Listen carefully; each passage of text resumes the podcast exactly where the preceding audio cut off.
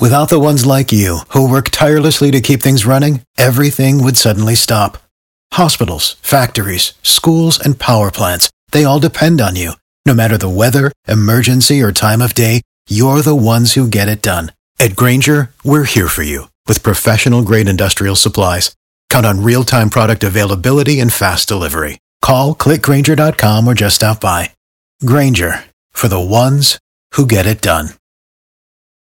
Our insider Jamie Dupree is here. Good morning. Morning, Rich. Is this the week that the White House sends its plan, authorization of military force up to Congress? Well, late last week they raised that chance that it might even be before the weekend, but it didn't happen. So now we're thinking in the next couple of days. The administration has been saying for months, "Hey, uh, Congress, why don't you do something about this authorization?" The Congress keeps looking back down the street saying, "No, you send us your legislative language first." There's a number of things in play here, Rich. Think about it. How long will this authorization be for? How wide ranging would it be? Would it repeal any of the earlier authorizations in the aftermath of either 9 11 or the Iraq War? So, a number of different things at play here. And when it finally comes down, I'm sure it will spur a lot of questions and a lot of hearings in the Congress. One big story we'll be following through the week. We're not expecting movement at all this week on the president's executive actions on immigration, but the fascinating read in your blog at WOKV.com is the irony of this fight and the potential of a government shutdown showdown over this DHS yeah, funding. Yeah, the, the Department of Homeland Security would run out of money on the 27th. You and I know we've been around this long enough. The Congress doesn't act until they have to. So why do now on the 9th what you can wait till the right before the deadline to do?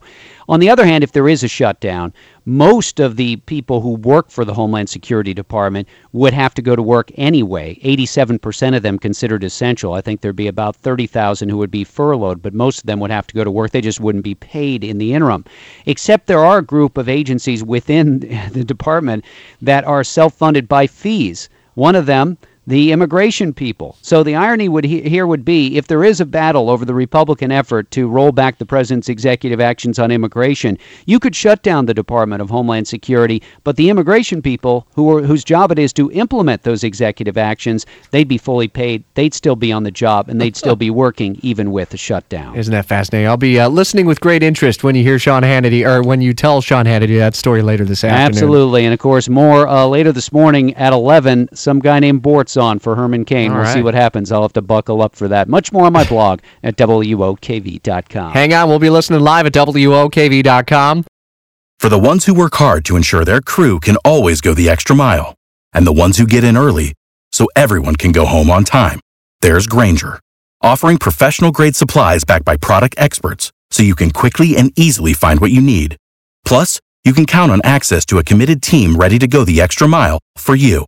Call, clickgrainger.com, or just stop by. Grainger, for the ones who get it done.